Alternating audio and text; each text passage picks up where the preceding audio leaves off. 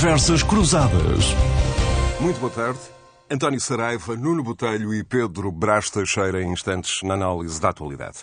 A Caixa de Pandora foi aberta pela administração Biden e provocou uma pequena tempestade na Europa. Chama-se IRA, Inflation Reduction Act, em português algo como a Lei de Redução da Inflação, e é um mega projeto de apoios públicos da administração Biden para reindustrializar os Estados Unidos. Desde o final de 2022 que os líderes europeus tentaram convencer Biden a recuar ou suavizar, pelo menos, um pacote que consideram ser discriminatório e que eh, distorce as regras da concorrência, abrindo caminho a uma nova era proteccionista. Em última análise, a Europa quer garantir que os investidores eh, não largam os seus países e partem para os Estados Unidos, atraídos por um generoso pacote de quase 500 mil milhões de dólares eh, em incentivos por parte da administração Biden. O tema foi, de resto, a debate no Conselho Europeu desta semana, uma reunião dominada para o exterior pelo tema Ucrânia e pela presença do Presidente Zelensky, mas que procurou também desenhar uma resposta da União Europeia a este crescente proteccionismo dos Estados Unidos. E ao eh, IRA de Joe Biden, Bruxelas responde com o TCTF, o Quadro Temporário de Crise e Transição, um programa que alarga o âmbito das regras das ajudas de Estado, dando aos países eh, mais eh, flexibilidade para promover a competitividade. Maior flexibilidade que, para o Primeiro-Ministro português, é eh, uma boa solução, sobretudo enquanto não é instituído um novo fundo soberano, lembrando eh, o Primeiro-Ministro que eh, a própria senhora von der Leyen admitiu recentemente que não há uma política industrial comum que não seja financiada por fundos comuns. Qual deve ser então a resposta europeia a esta vaga proteccionista de Biden e como estão as empresas portuguesas a preparar-se? São duas das perguntas para os próximos minutos e relembra-se que as empresas portuguesas apostaram nos últimos anos nas exportações para os Estados Unidos.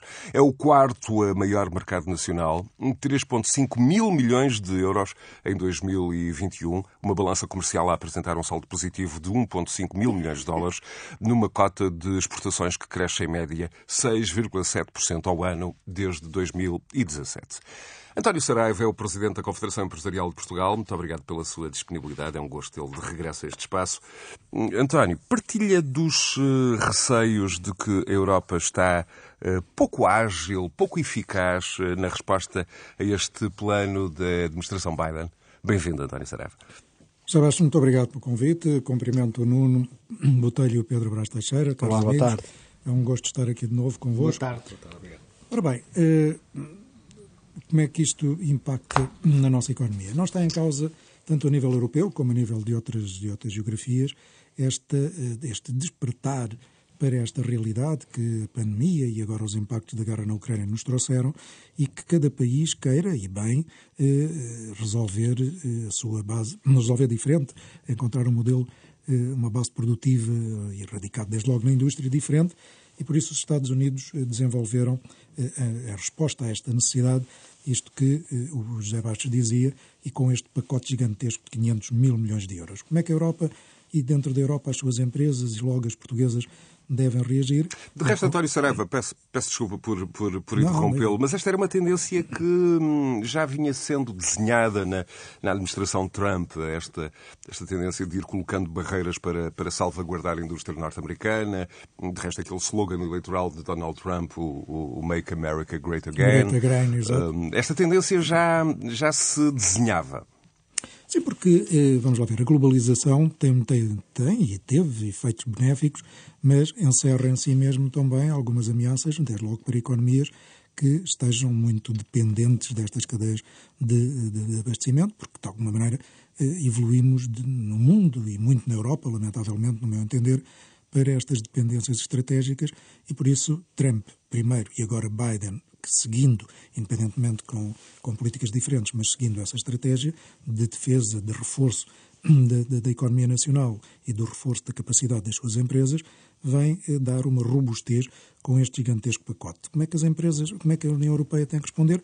Enfim, como está a responder, com eh, eh a criação eh, de, de, de, um pacote que, eh, mais do que pela dimensão, que é importante, é a reação rápida.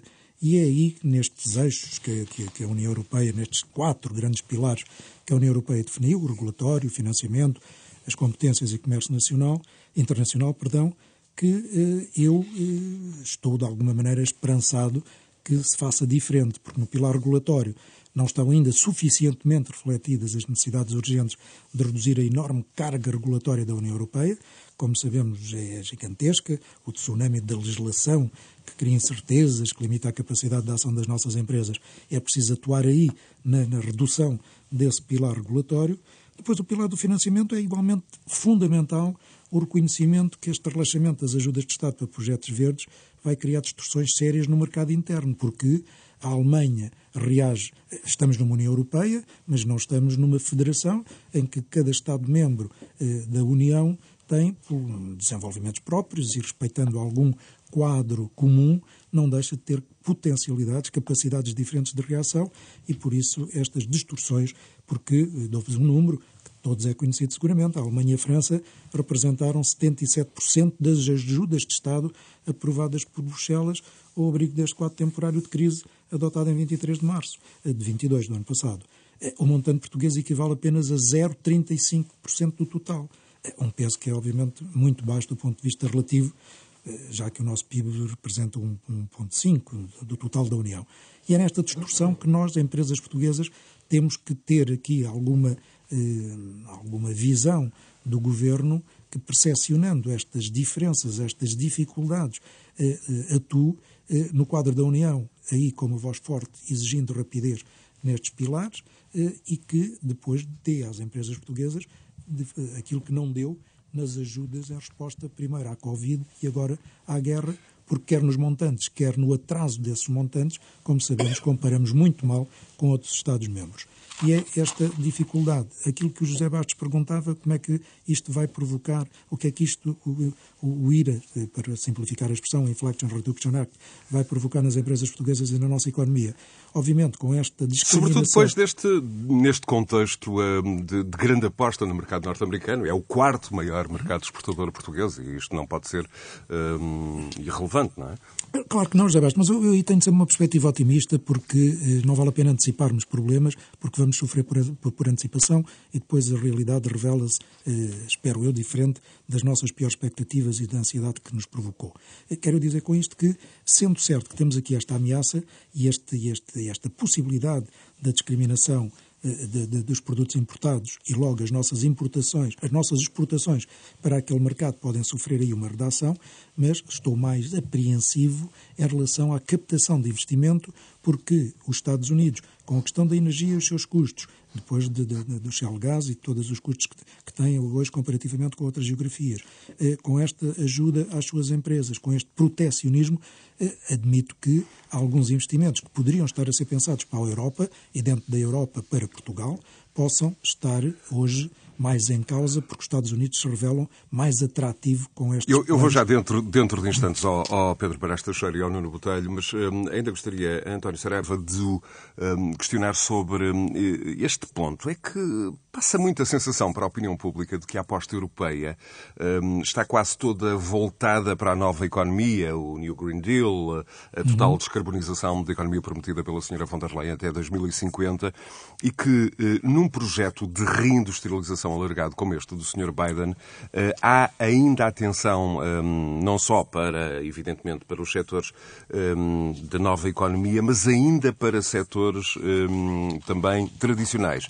Sendo que do lado europeu Projetos como hidrogênio verde, energias renováveis, baterias para automóveis elétricos, enfim, eh, estes projetos só têm futuro se resultarem de pactos eh, alargados, abrangentes entre decisores políticos, de empresas, com prioridades bem definidas, com garantias de estabilidade fiscal, com garantias regulatórias, tudo isso muito bem definido a longo prazo. Há aqui também fragilidades, enfim, do, do, do approach, da atitude europeia em relação a, este, a, estes, a estes projetos? Haverá alguma fragilidade, enfim, em termos do atraso, porque estas surpresas que, eh, de uma forma lamentável, se vai tendo das dependências com que nos encontramos hoje perante os fenómenos disruptivos que vivemos, há algum atraso no lançamento de medidas e depois na articulação entre os Estados-membros, como lhe dizia. Agora, face a estas, a estas questões, a solução não é abrir uma guerra comercial que prejudicaria todos, porque já nos chegam as guerras que temos e as tensões geopolíticas que o mundo hoje enfrenta. Por isso, a solução não é abrir uma guerra comercial, que, como disse, a todos prejudicaria, mas antes é necessário que a Europa assuma uma firme determinação nas negociações em curso com os Estados Unidos para que todas estas questões e todos estes setores possam, eh, nesta, nesta, nesta negociação global, eh, estarem mais acautelados e a União Europeia, qual eh, tartaruga, não, não, não, não, não correr no mesmo tempo de reação. Muito bem. Pedro Brás Teixeira é economista, é diretor do Gabinete de Estudos do Fórum para a Competitividade. Eh, bem-vindo, Pedro eh, Brás Teixeira. Eh, muito obrigado por estar connosco. É um, é um gosto obrigado. também tê-lo de regresso. Pedro, há quem defenda que este, este, este plano do Sr. Biden, este IRA, a todos deve preocupar na Europa porque as empresas americanas e as estrangeiras que lá investirem vão ter ganhos de competitividade muito assinaláveis, desde logo com ângulos financeiros e fiscais ainda, ainda mais atrativos. Há aqui elementos, do seu ponto de vista, que são preocupantes ou nem tanto? Eu não tenho uma visão muito, muito negativa deste plano e, e gostava de retomar aquilo que o, que o António Saraiva falou, que a última coisa que a Europa deve fazer é entrar numa escalada proteccionista com os Estados Unidos. Uh, o mundo precisa imenso de cooperação. Há imensos desafios globais nós, para o qual nós precisamos de cooperação, nomeadamente as alterações climáticas. Há pandemia ou pandemias que venham aí assim, há as migrações, etc. E a Europa e os Estados Unidos são dois aliados naturais uh, num assunto em que ambos acreditam, que é uh, o comércio livre. E, portanto, se a União Europeia e os Estados Unidos, que são defensores do comércio livre, não se conseguem entender, isso será um péssimo sinal para todas as outras matérias muito mais difíceis que nós temos que lidar a nível mundial com parceiros que não estão alinhados connosco, eh, como é o caso da China, que, que aproveita o comércio livre, mas não é verdadeiramente defensor do comércio livre.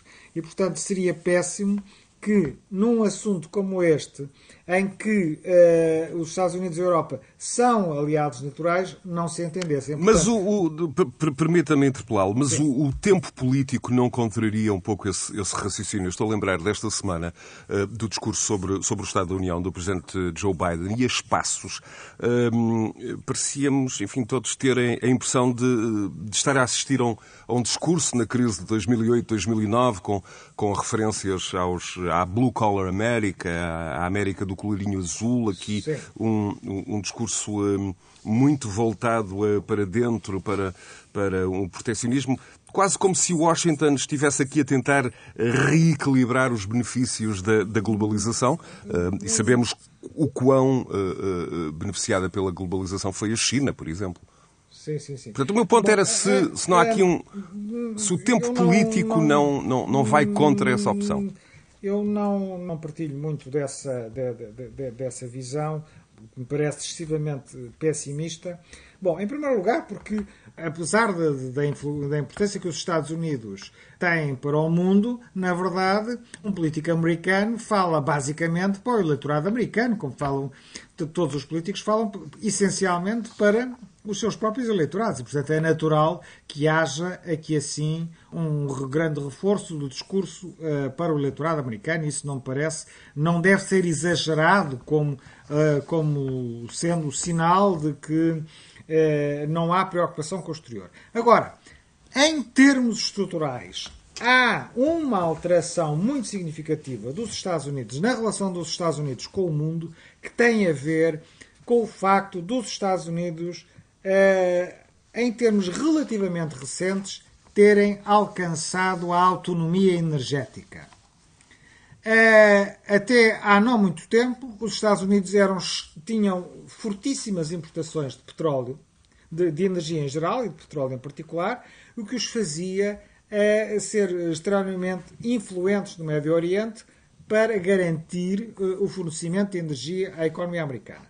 Com a revolução do shale, os Estados Unidos passaram a ser autossuficientes em energia. Aliás, dos três grandes blocos, os Estados Unidos, a China e a União Europeia, os Estados Unidos são o único que passou a ser autossuficiente em energia.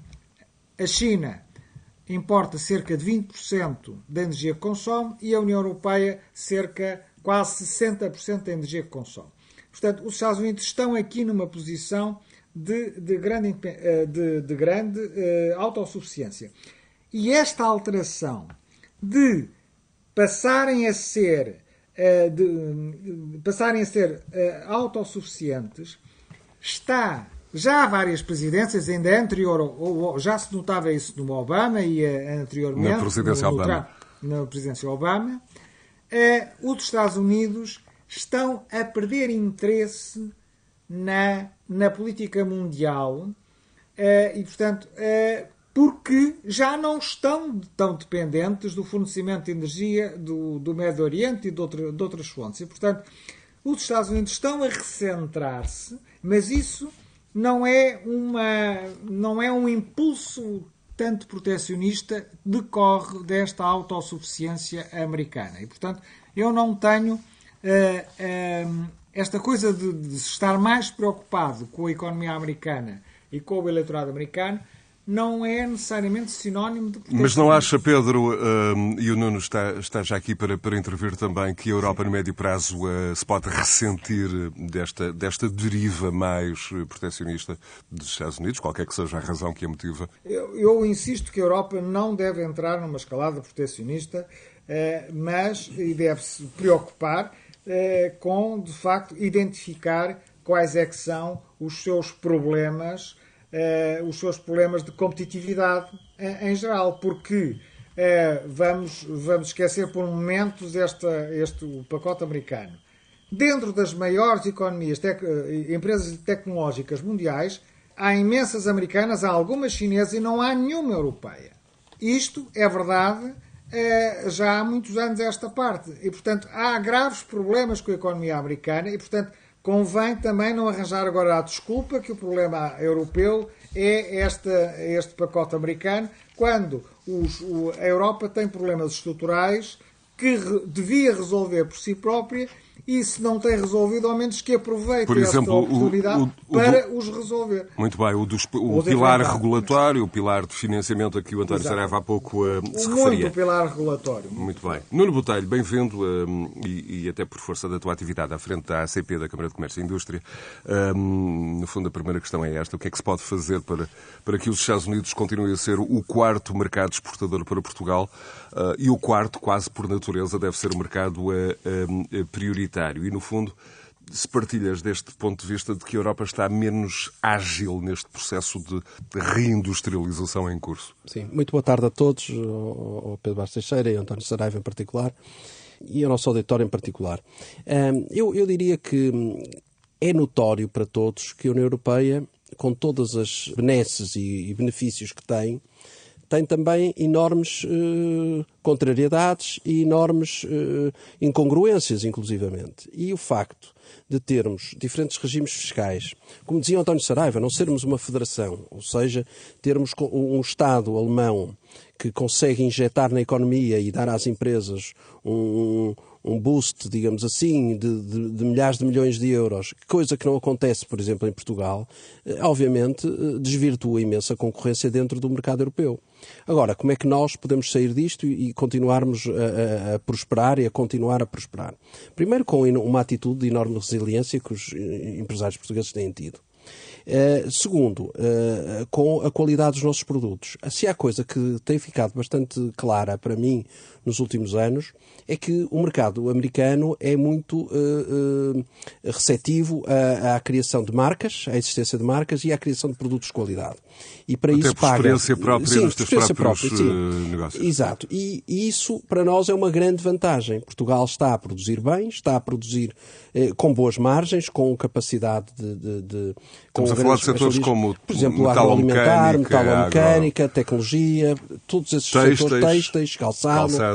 Portanto, já não é o produto barato que se vende uh, hoje em dia, é de facto produto com valor acrescentado, produto com uh, tecnologicamente evoluído, produto de qualidade, produto que aspiracional muitas vezes, e o americano liga a isso. E portanto, desse ponto de vista, nós temos que continuar a ser capazes de produzir isso e fazê-lo de forma até mais acentuada.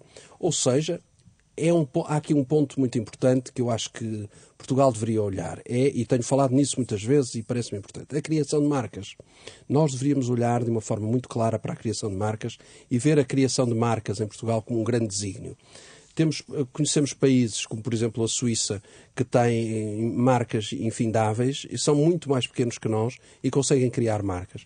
Isso é possível. A Bélgica faz o mesmo. Portanto, isto é possível. E, portanto, desse ponto de vista, eu acho que Portugal não pode ou não deve olhar com, com medo a esta questão. É evidente que isto é feito para proteger o mercado americano. Como disse o Pedro Bastos Teixeira muito bem, os americanos hoje em dia precisam menos de política externa do que precisavam no passado. Foi muito clara a sua explicação e estamos todos de acordo com isso. Agora, isso não quer dizer que eles possam pura e simplesmente viver isolados numa ilha porque não podem. E não podendo, vão recorrer àqueles produtos, àqueles que têm os melhores produtos ao melhor preço e com a melhor qualidade. E, portanto, desse ponto de vista, Portugal, até pela localização geográfica, está numa situação privilegiada. E México e Canadá como uh, uh, apostas, enfim, duas, duas potências económicas, Sim. tendencialmente a caminho de uma maior integração com o, o grande mercado norte-americano, mas com, enfim, elementos de grande autonomia ainda nesta altura. México e Canadá como alternativa também já existem e já estão a ser trabalhados. Eh, já, por exemplo, no turismo, o, o, o, Canadá é hoje uma aposta estratégica do turismo português. Por exemplo, a captação de, de visitação do Canadá. E está a acontecer neste momento. Isso já é, por exemplo, algo que, que nós temos que olhar com, com muita atenção é um, um, turista muito interessante para nós, mas também mercados, eh, por exemplo, no agroalimentar, isso está a acontecer de forma muito evidente, com missões portuguesas, por exemplo, de empresas portuguesas no México, onde há 10 anos era completamente impensável. Portanto, isso está a acontecer. E, portanto, o que eu digo é que há, há, é, são mercados enormes, são mercados extraordinários, muito maduros e que, de facto, nós temos que olhar para eles de uma forma muito, muito assertiva.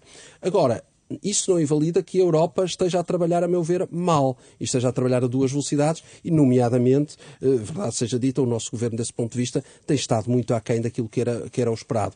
E com, no meu entender, muito pouca visão estratégica, muito pouco, muito, o tal desígnio que eu falava não existe e, portanto, nós não sabemos muito bem o que é que, o que, é que, o que, é que pensam vamos, os governantes. Vamos já para, para a agenda doméstica, mas eu ainda gostava sim, de ouvir sim. o António Saraiva e o, e o Pedro Brás Teixeira sobre esta questão do, do México e do Canadá Canadá como um, alternativas uh, aos Estados Unidos. Só, Deixa-me só concluir, oh, José Bastos. Só uma questão. Basta ver, por exemplo, a forma como o PRR, uh, uh, infelizmente, não está a ser aplicado, eu ia dizer está a ser aplicado, mas vou dizer não está a ser aplicado, eh, para perceber que a aposta do, do, do, do portuguesa não é para incentivar a economia, é para injetar dinheiro na, na, parte do e Estado. E esse vai ser portanto, o tema que é, segue e, portanto, na, isso, na, nossa é agenda. Para, nós, para, para, mim, para encerrar este capítulo, António. Desculpem.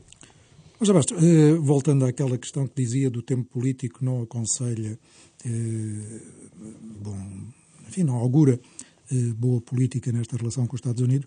Eu, sinceramente, não acompanho porque acho que hoje as tensões geopolíticas que se vivem, nomeadamente fruto da guerra e todo este realinhamento geopolítico, Hoje a China aproxima-se da Rússia, ou a Rússia aproxima-se da China, como quisermos, independentemente do sentido da aproximação, mas União, eh, eh, os Estados Unidos têm na União Europeia, eh, primeiro tiveram uma visão mais para o Pacífico, com o que isso trouxe de alterações neste eixo atlântico e, e todas as relações, não só comerciais, mas de estratégia, mas hoje o tempo político, como, como José Bastos lhe, lhe chamou, na minha perspectiva, aconselha, e penso que é isso que está, que está a ocorrer, que os Estados Unidos têm na União Europeia o parceiro eh, privilegiado e o grande mercado que a União Europeia não deixa de ser, porque independentemente dos Estados Unidos serem um enorme mercado interno, não podem descurar no, no mundo global em que vivemos este enorme mercado que a União é. E por isso eh, esta eh, arrumação geoestratégica que iremos assistir nos próximos tempos da aproximação da Rússia com a China e, em oposição, os Estados Unidos com a União Europeia. E sendo assim, acho que as coisas não vão ser tão, tão preocupantes.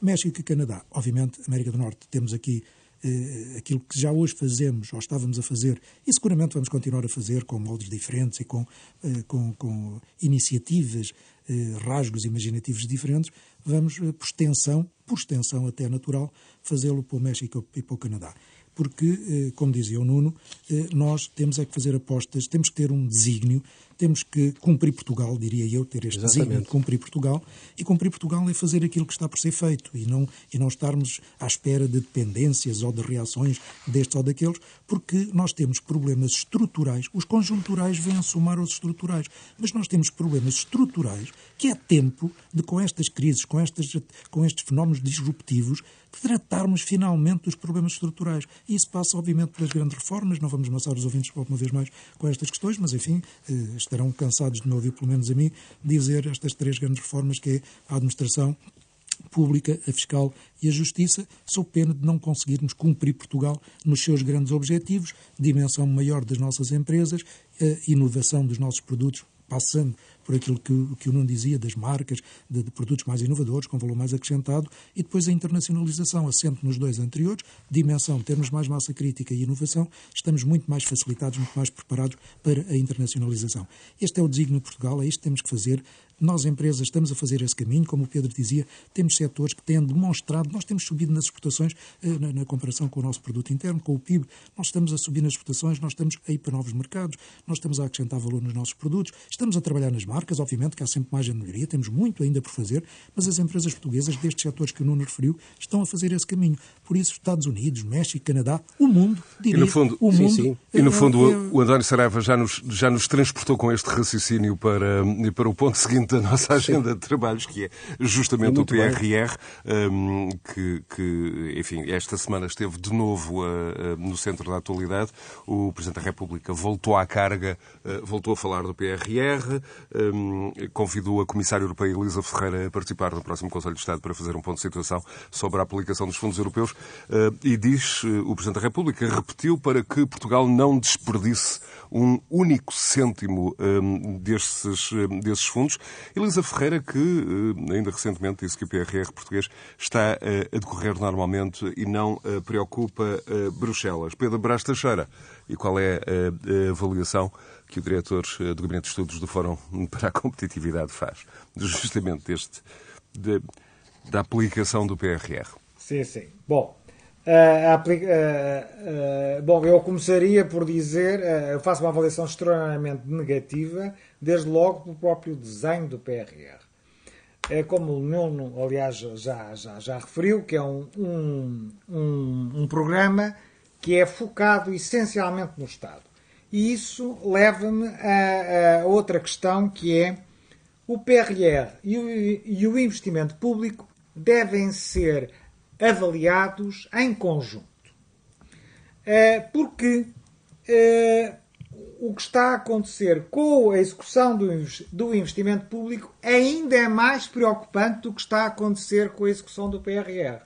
É que em 2022 era suposto o investimento público ter subido 43% e subiu apenas 6%. Apenas um Isso foi anunciado, inclusive. Isso foi anunciado. Do que estava orçamentado. Exatamente.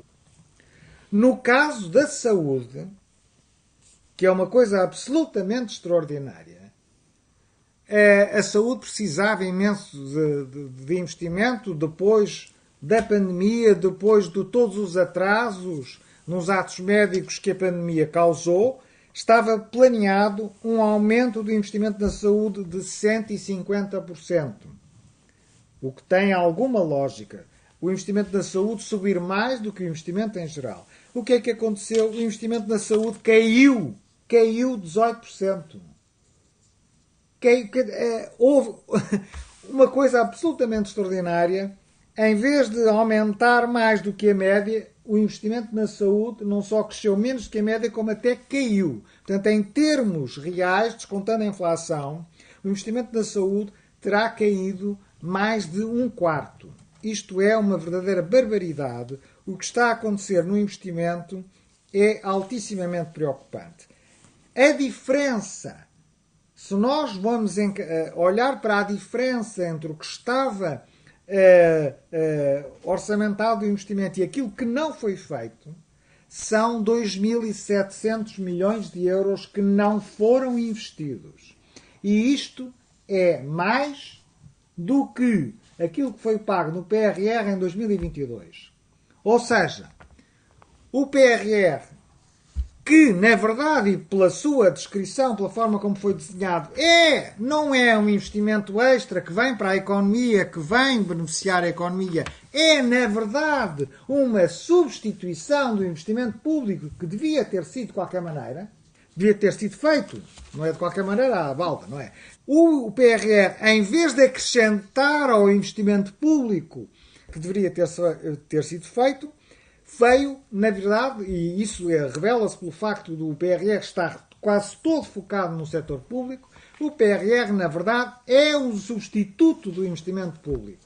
E se nós formos ver os números, o PRR nem sequer compensa a não execução do investimento público que houve em 2022. Portanto, o PRR, se nós não tivéssemos tido PRR, mas tivéssemos tido o investimento público executado tal como estava orçamentado, agora estávamos melhor. Portanto, isto é para se ter uma noção de que, por mais, mesmo que o PRR estivesse bem, nós estávamos mal porque o investimento público está um desastre. E, portanto, os dados do PRR, a execução do PRR é muito fraca. E se encararmos, fizermos a avaliação em conjunto com o investimento público como deve ser feito, então verificamos que Uh, uh, o cenário ainda é pior. Ainda é mais, uh, mais complexo. Alargando o diálogo ao, Nuno Botelho e ao António Saraiva, António Saraiva, um dos, um, um, dos pontos em que o Presidente da República tem insistido regularmente, um, para além da taxa baixa de execução do PRR, é a necessidade de acelerar essa execução. temos também outros elementos que, que, depois têm de ser levados em linha de conta. a própria qualidade da execução não pode ficar comprometida por hum, este eventual acelerar hum, da sua execução, embora saibamos todos que os fundos europeus, enfim, nos programas anteriores, seguem também mais ou menos o mesmo padrão, uh, lento no início, mas com mais ritmo na fase final. Uh, mas este tem fim, não é? 31 de dezembro de 2026. António e Nuno. Sebastião, eh, se me permite, antes sim, sim, do, claro, Nuno, claro. eu acompanho obviamente tudo aquilo que foi dito pelo Pedro Brás Teixeira, porque criticámos, fartámos de criticar a divisão eh, do, do, dos fundos eh, daquilo que se chamou o PRR, eh, mas enfim, não vamos agora chorar sobre o leite ramado, é o que temos e é sobre este que temos de trabalhar. E é que importa, pronto, acompanhando tudo, que vem de substituir investimento público que devia ter sido feito e não foi, mas é este o que temos, vamos trabalhar com este. A janela temporal é muito curta e importa ver a execução até agora. Importa também dizer, agora já vou à execução e já darei números, mas não nos podemos esquecer, e parece que nos esquecemos disto, que o PRR foi lançado para a reindustrialização. Os PRR vem do Next claro. Generation, como sabemos, para o Next Generation foi lançado para a reindustrialização da União Europeia no quadro das alterações que já aqui falamos e as consequências que tiveram. E a partir daí, os PRR de cada país neste objetivo da reindustrialização. Portugal pega neste fundo e divide-o em três eixos: resiliência, transição digital, transição climática. E afeta muito a parte pública e muito pouco, como dissemos e o Pedro agora referiu, à parte privada. Mas vamos à realidade, é o que é, vamos trabalhar com o que temos. Mas a execução do PRR, estamos já em fevereiro de 23, sendo a janela temporal muito curta e até 26, ele deve ele deve ser utilizado, como, como o José Bastos dizia agora, não, eh, não para recuperar, mas para transformar a economia portuguesa. E é aí que o Sr. Presidente da República bem sinaliza. Ele tem que ser transformador da nossa economia. E vejamos em como é que nos encontramos. Eh, para já a execução é, é, é decepcionante. E apesar de já termos recebido, Portugal já recebeu 5 mil milhões, em rigor 5,1 5, milhões, 5 mil milhões de euros. E até agora só concretizou o pagamento de 1 milhão e 400 mil, ou seja, 29%. E destes, 9% do total em subvenções previstas no pacote. O montante pago às empresas, repare-se, até agora Portugal já recebeu 5 mil milhões de euros. O valor pago às empresas até agora foi de 169 milhões de euros, o que representa 11,5% dos pagamentos. E se me permite, no intervalo, a inflação já devorou quase 10% do poder Pronto, de fogo claro. desta bazuca. E, e com uma preocupação, e por isso é que o Sr. Presidente da República está a, a, a, marcar a zona numa linguagem futebolística, porque a janela temporal é curta, as cadeias de abastecimento estão, eh, ainda não estão completamente recuperadas, foram interrompidas, a inflação tratou de inflacionar preços, os concursos eh, eh, estão a ficar vazios, estamos hoje com custos diferentes do que iniciámos lá atrás e, de facto, o cenário não é animador. E Nuno Botelho, e como é que enquadram aqui uh, os riscos de indefinições estratégicas, enfim, chamemos-lhe assim, ou demoras várias? Uh, eu dou o exemplo desta semana da demissão da Presidente ANI, a Agência Nacional de Inovação, um, e, e, na sua carta de demissão, escrita à Ministra do Ensino Superior e também ao Ministro da Economia, uh, a demissionária Joana Mendonça diz que não pode continuar no cargo, entre outras razões, pela dificuldade em receber orientações da tutela e acusa também o Governo de falta de acompanhamento de diversos programas, incluindo as agendas mobilizadoras não só do PRR, como do PT 2030. Se esta uh, agência, enfim, a ANI, é, é central para a promoção, enfim, políticas públicas de inovação e estamos aqui na presença de uma falta de orientação, isto é complexo, é, leva-nos a pensar. Sim, completamente. E eu diria que nós neste momento vivemos aqui uma, uma situação inédita, ou seja, vemos uh, um Estado completamente parado, que não resolve, não decide e os governantes, e governantes também não o fazem. E, portanto, a partir daí todo o edifício do Estado está em compasso de espera. E se há gente que aguenta e fica assim, há outros que não. E, e pelos vistos, uh, Nani entendeu-se não, não, não ficar à espera. É de facto hoje em dia muito difícil nós uh, termos qualquer solução a qualquer problema que se relacione com o Estado. As empresas desesperam por soluções, desesperam por, por respostas, iniciam os projetos e não sabem como é que, como é que eles acabam. e, de facto, há cada vez mais não decisões. Às vezes é preferível decidir negativamente do que não decidir e, de facto, ficar no limbo como temos ficado, e o PRR é sinónimo disso. e, acrescentaria aquilo que, o, que o António Saraiva referiu e muito bem relativamente à transformação que era necessária no PRR, de referir que os espanhóis eh, não chamam PRR, chamam PTRR. E o T é de transformação, exatamente. E em Portugal isso parecia que é uma questão só de léxico ou de semântica, mas não é. É uma questão de facto importante. Basta ver a aposta que foi feita, por exemplo, em dezenas de fábricas para a produção, por exemplo, de baterias de lítio, para a produção de, de facto de carros elétricos, para abastecer os carros elétricos. Em Portugal, eh, aposta-se em descarbonizar a administração pública, em, em criar eh, casas apareceu a Ministra da Habitação esta semana a falar que ia entregar até 2026, eh, ia entregar não sei quantas mil casas, já nem me lembro, Uh, mas que sabemos hoje que 97% dos fundos estão por gastar. É fisicamente impossível, já dizem os construtores, entregar tanta casa. Mas temos até, um Conselho de Ministros eh, na próxima quinta-feira eh, voltado para, quando, para a habitação. Sim, quando eu acho que o problema de Portugal não é de falta de casa, eu continuo a dizer, já disse isto várias vezes e continuo a dizer, é fundamentalmente de falta de mobilidade, porque não se investiu, por exemplo, numa ferrovia. Tivemos esta semana uma, uma, uma, a ferrovia portuguesa completamente suprimida, é a expressão usada, em função de greves constantes que existem e que eh, dificultam assim a economia a funcionar. Um Conselho de Ministros, e eu vou já ao António Saraiva, que uh, acaba também, no, formalmente com os vistos gold nesta, nesta reunião da próxima quinta-feira, dia 16. Enfim, é uma medida erro. simbólica, há é muito já prometida. É outro erro. Porque o Primeiro-Ministro já anunciava em novembro do ano passado que os vistos gold uh, haviam cumprido a sua, a sua função. Não cumpriram. Eu acho que poderiam continuar a cumprir há territórios do país que podiam beneficiar muito disso, o interior estava a fazê-lo e, de facto, é mais uma medida que não se compreende. A ideia que dá é que, se resulta, vamos acabar com isto, convém é que as coisas não resultem e que a economia pare. É a ideia que dá e, de facto, é muito complicado. E o que eu tenho a dizer sobre isso é que, de facto, apesar dos governantes, nós temos a economia portuguesa, de facto, a crescer e a, e a criar riqueza. Isso é que é importante. Deixa-me só avaliar o grau de preocupação do, do António Saraiva sobre, sobre os motivos invocados uh, na carta de demissão da Presidenta ANI, a Agência Nacional de Inovação. António.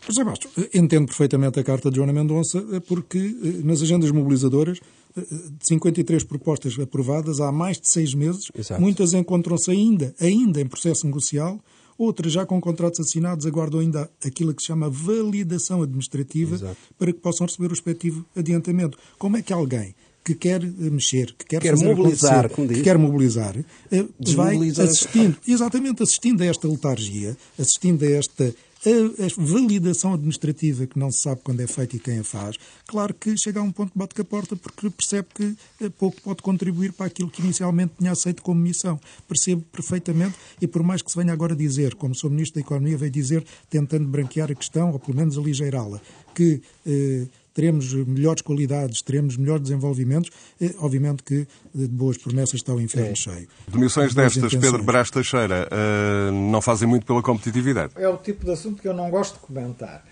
mas evidentemente não, não ajuda. Eu espero que seja encontrado rapidamente um, um substituto e que seja, sobretudo, resolvida a razão que deu origem a esta demissão.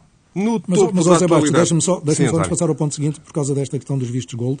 Mais uma vez reagimos por questões, eh, eh, enfim, ideológicas, erradas, erradas porque agora, depois, tínhamos era que reformular claro. os objetivos claro. dos vistos Gold. E não por exemplo, o interior, é o que eu estava a falar, exatamente, por exemplo, exatamente, podia ser uma captação de, de, de recursos para o Exato. interior fundamental. Exato. Não é? redesenhar, redesenhar o objetivo exatamente. para o qual eles tinham sido criados claro, para atrair investimento de determinada qualidade. Agora, no momento, voltando à questão dos Estados Unidos, neste momento as cidades portuguesas, desde logo Lisboa e Porto, estão a ser, eh, enfim, vou dizer um termo excessivo, inundadas, nunca são inundadas, desejamos nós que sejam muitos mais, sim. por, eh, por, por eh, americanos que descobriram Portugal Exato. e estão descobrindo Portugal a vir para estas cidades com investimentos, desde logo na área imobiliária, descobrindo Portugal, eh, americanos com, com poder de compra. Então é agora que vamos acabar com é. possibilidades desta daquela natureza. Aqui o contra-argumento é de que esse, esse movimento leva a uma, uma pressão, enfim, nos preços da habitação. Pois, mas a habitação, mas, mas, mas, mas, aí é o que está o erro, por Bastos, porque nós, nós fizemos com, com a Confederação da Construção, há um mês e meio atrás, uma convenção da construção, onde chamamos a atenção e apresentámos um pacote de soluções para a política da habitação. Eh, não é, não é, neste, não é por isto que a habitação está como Muito está. bem. No topo da atualidade económica e empresarial está também eh, a aprovação da chamada Agenda de Trabalho Digno, eh, de resto alvo de debate aprofundado na emissão de ontem do programa em nome da lei de Marina Pimentel, ainda disponível para ouvir de novo na íntegra em rr.sa.pt, mas ainda há um pequeno conjunto de questões, enfim, menos consensuais nas medidas que devem entrar em vigor em abril próximo. De resto, as associações patronais vão ser recebidas amanhã, segunda-feira, pelo Presidente da República, eh, de quem depende a promulgação dos diplomas. António Saraiva, quais são as questões, eh, e apelo ao seu poder de síntese, ainda, hum, enfim, por resolver, eh, num certo sentido? Até porque, enfim, estas alterações ao Código de Trabalho fogem à regra dos últimos 20 anos, porque não nasceram propriamente de um acordo em, em sede de concertação social.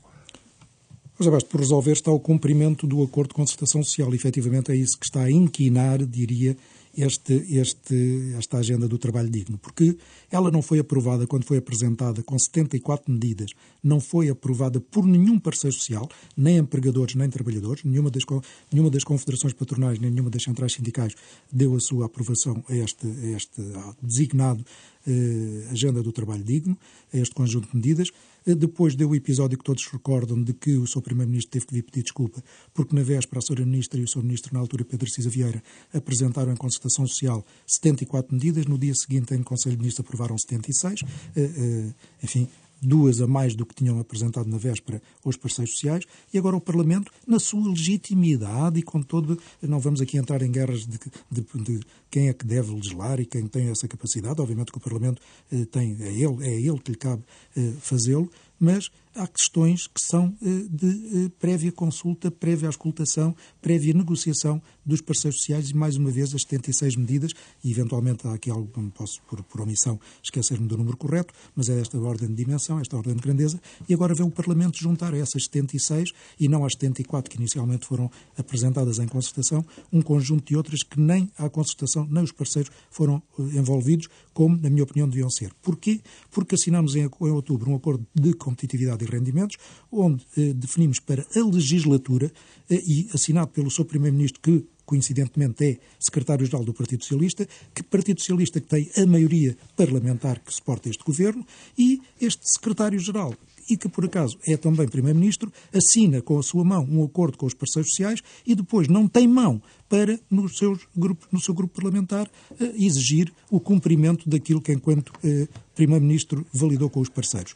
E é isto que nós contestamos. É que está por cumprir o Isso é uma observação que, que, resulta do facto de, por exemplo, em, na fase final da especialidade, muitas das, hum, das, das medidas uh, terem surgido de alianças pontuais entre o PS e o, e o, Bloco de Esquerda, entre os deputados do PS e do Bloco? José Bastos, mas uh, se lá atrás uh, não aceitámos, mas entendíamos a razão, que era precisamente o, o, o tentar obter acordo para a aprovação do Orçamento 2023 por esses parceiros parlamentares. Hoje, o Partido Socialista usufrui de uma, de uma razoável maioria parlamentar, para o bem e para o mal, tem essa maioria e, para o bem e para o mal, mais uma vez, tinha condições para se fazerem reformas e iniciar, iniciar, porque elas não se fazem numa legislatura, tal como tem para cumprir os acordos que fez e este acordo não está a ser cumprido, estão por cumprir um conjunto de matérias que o acordo contém. Dou-vos um exemplo. Então o, o, salário... o, acordo de rendimentos está objetivamente em causa? Ele é para a legislatura, ele tem margem de progressão, mas tem que ser cumprido. E estão por cumprir um conjunto de medidas que já deviam estar efetivadas. Dou um exemplo muito prático. O salário mínimo foi negociado numa, numa progressão iniciante de 760 euros este, este, a partir deste ano. A partir de janeiro as empresas já estão a pagar esse salário mínimo, mas a extinção do FCT, o Fundo de Compensação de Trabalho, não desapareceu ainda por porque está no pacote da agenda do trabalho digno, enquanto ele não fosse aprovado, não era? E as empresas estão a capitalizar um fundo que já vai em 600 milhões de euros, algumas com problemas de tesouraria, que aquele dinheiro daria muito jeito se devolvido a quem o contribuiu, as empresas, e eh, continuamos a empastelar. Eh, entretanto, o salário mínimo, que ninguém discute o seu valor, porque obviamente é o que é e vale o que é e tem o peso que tem social, mas ele já está em vigor desde janeiro e todos ainda esperamos a eliminação E que expectativa tem na, na, na avaliação do Presidente da República amanhã que vai reunir com ele? Enfim, eh, amanhã, quando apresentamos ao Sr. Presidente da República estes nossos argumentos e, e, os dados que levamos, eh, vamos pedir ao Sr. Presidente da República que, na sua magistratura de influência, tenha, depois de ter tomar conhecimento destas medidas que lhe levamos e desta nossa constatação, eh, na magistratura de influência a exerça junto do Primeiro-Ministro, junto do Governo, para que se altere este estado de coisas e que não se continue numa senda de registro mais ideológico, mais demagógico, penalizando a economia e as suas empresas com matérias que, algumas delas que, apesar de não concordarmos com a totalidade da agenda do trabalho digno, não deixámos de concordar com algumas delas, nomeadamente a melhoria das questões do teletrabalho eh, para eh, adotar aquilo que esta realidade da pandemia e do confinamento lhe trouxeram, a questão das plataformas, a chamada uberização. Agora, há todo um conjunto de outras matérias que vêm penalizar o dia a dia das empresas e dificultar-lhes o seu desenvolvimento. Não, não há dúvida que, de facto, nós temos que pensar que o Estado e o Governo, em particular, têm que agilizar processos e perceber que a economia não se compadece com uh, timings de espera como estes, que ainda, estes exemplos que ainda agora o António Saraiva estava a dar.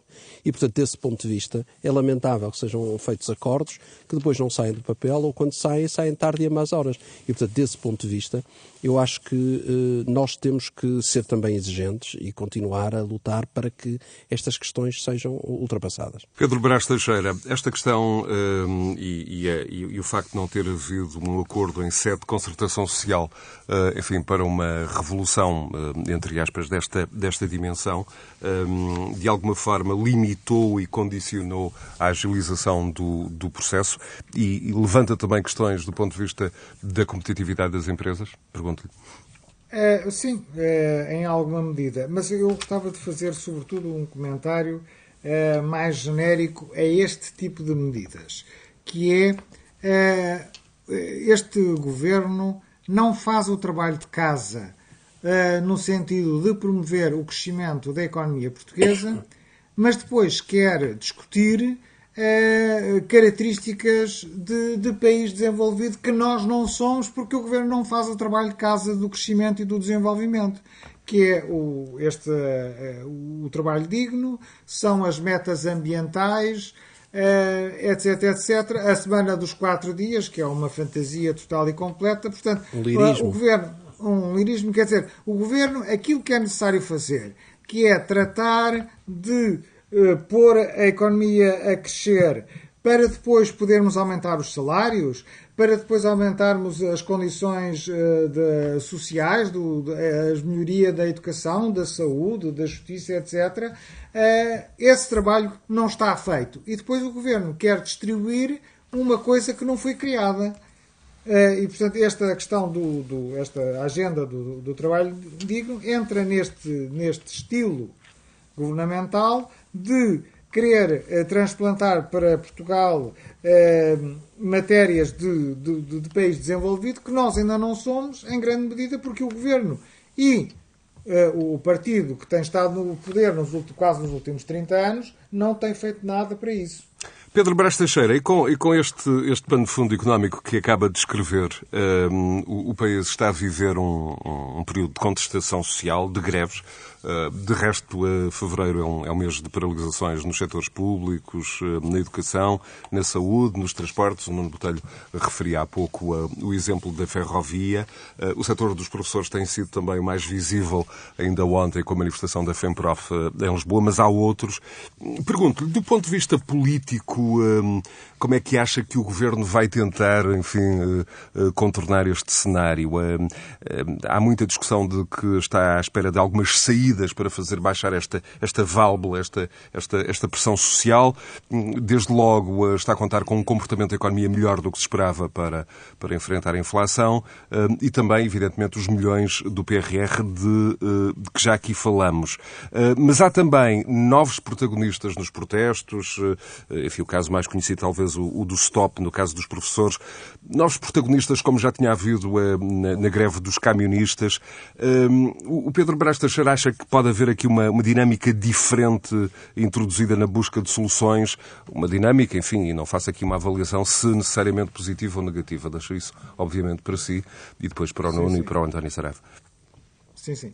Bom, ehm, bom, em relação aos novos uh, aos novos desenvolvimentos sindicais, eu não me vou pronunciar, mas realmente é muito relevante, é, porque, de alguma maneira, revelam um esgotamento dos, dos, dos sindicatos tradicionais ehm, eh, e, e, eu diria com alguma razão, porque em muitos casos o que se verificava é que, em vez dos sindicatos terem como principal preocupação eh, os interesses dos trabalhadores, tinham uma agenda política ou partidária e, e, e, os interesses dos trabalhadores estavam secundarizados. E, portanto, esta, estas novos, estes novos protagonistas sindicais colocam em causa colocam em causa muito do trabalho sindical nas últimas décadas. E, quanto a mim, eh, eh, é uma boa, é uma boa notícia.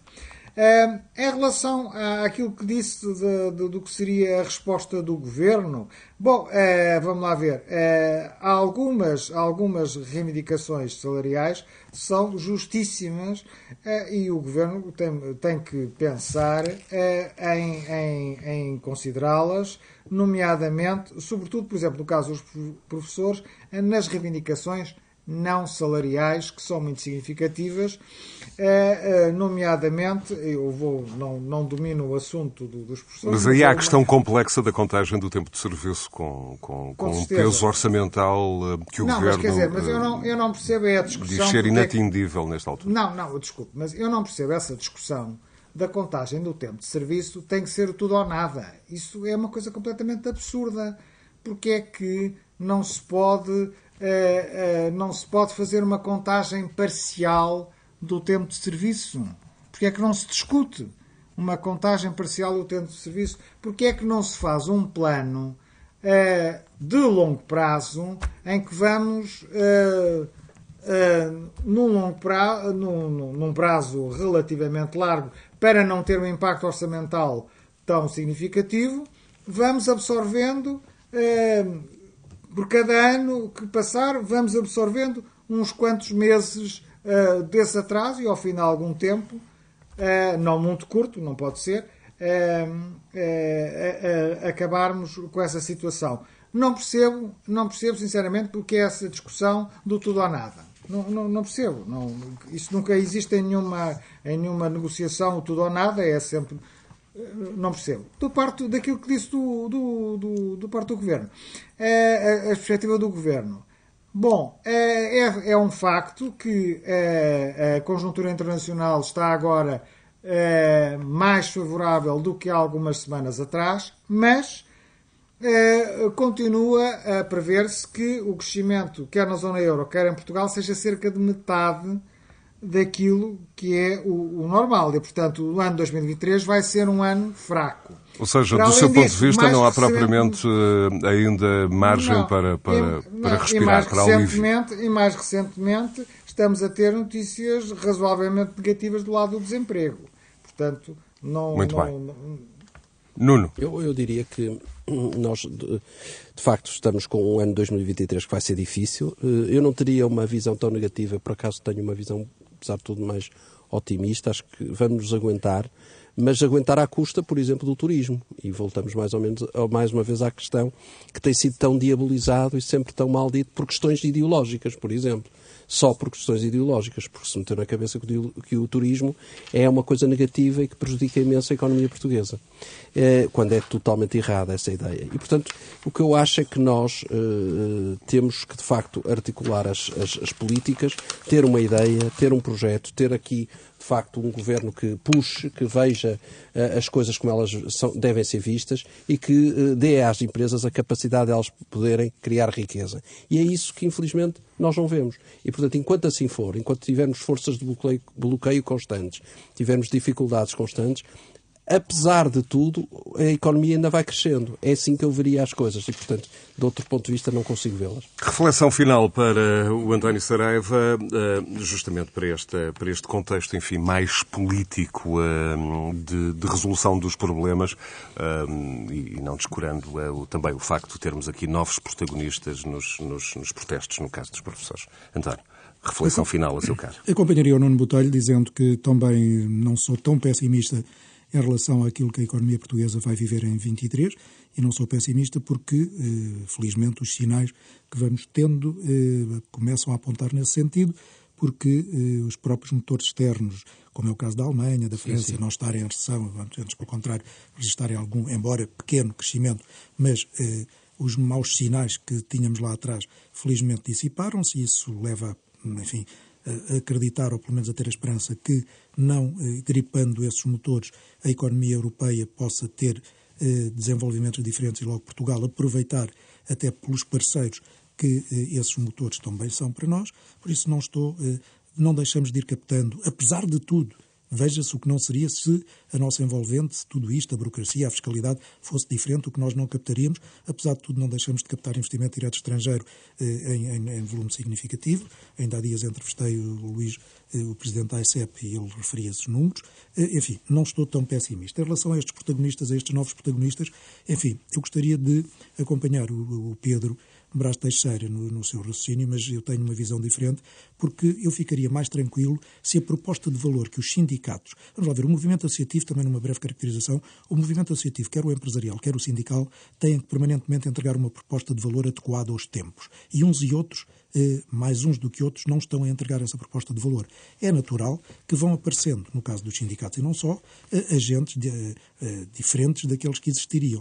Mas eu ficaria mais confortável se esses novos agentes fossem agentes que não estivessem com agendas político-partidárias. Porque aparecerem novos agentes que não estão tão condicionados pelo PC, mas estão um pouco condicionados pelo Bloco de Esquerda, resulta igual. Porque a proposta de valor é representar aqueles que dizem representar, os seus trabalhadores, mas com fundos de pensões, eh, com seguros desta e daquela natureza, exigindo dos empregadores eh, coisas diferentes, enfim, outra proposta de valor e não reféns de partidos políticos, e eu não tenho a certeza que estes, que estes sindicatos, nomeadamente o STOP, não esteja condicionado a agendas político-partidárias.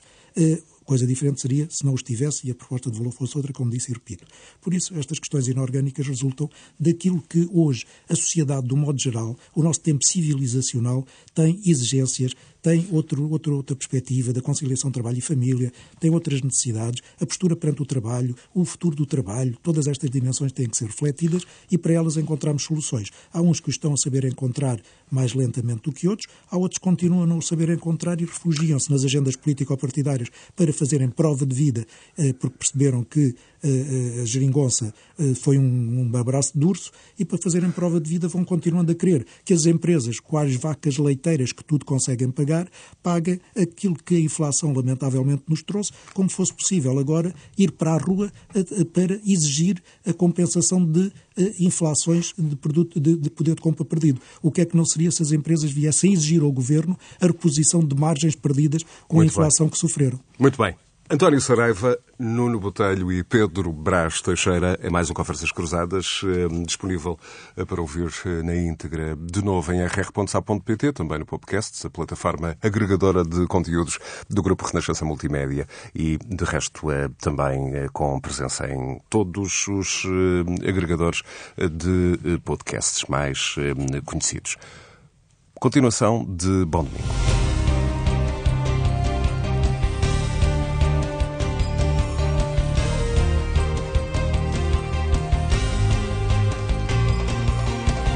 Conversas Cruzadas.